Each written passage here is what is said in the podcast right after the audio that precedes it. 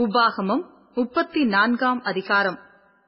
பின்பு மோசே மோவாவின் சமனான வெளிகளிலிருந்து எரிகோவுக்கு எதிரான நேபோ மலையிலிருக்கும் பிஸ்காவின் கொடுமுடியில் ஏறினான்.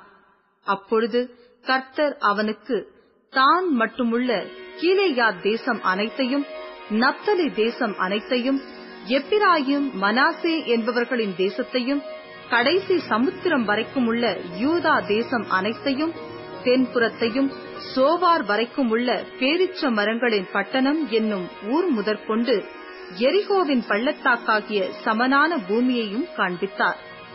அப்பொழுது கர்த்தர் அவனை நோக்கி நான் உங்கள் சந்ததிக்கு கொடுப்பேன் என்று ஆபிரகாமுக்கும் ஈசாக்குக்கும் யாக்கோபுக்கும் ஆணையிட்ட தேசம் இதுதான்.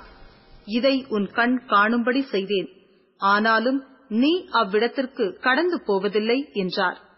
அப்படியே கர்த்தரின் தாசனாகிய மோசே மோவாப் தேசமான அவ்விடத்திலே கர்த்தருடைய வார்த்தையின்படியே மறித்தான் அவர் அவனை மோவாப் தேசத்திலுள்ள பெத்பெயோருக்கு எதிரான பள்ளத்தாக்கிலே அடக்கம் பண்ணினார்.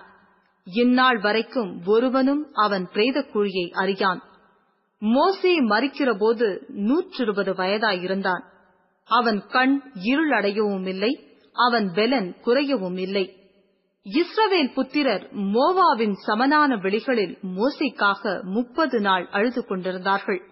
மோசைக்காக அழுது துக்கம் கொண்டாடின நாட்கள் முடிந்தது.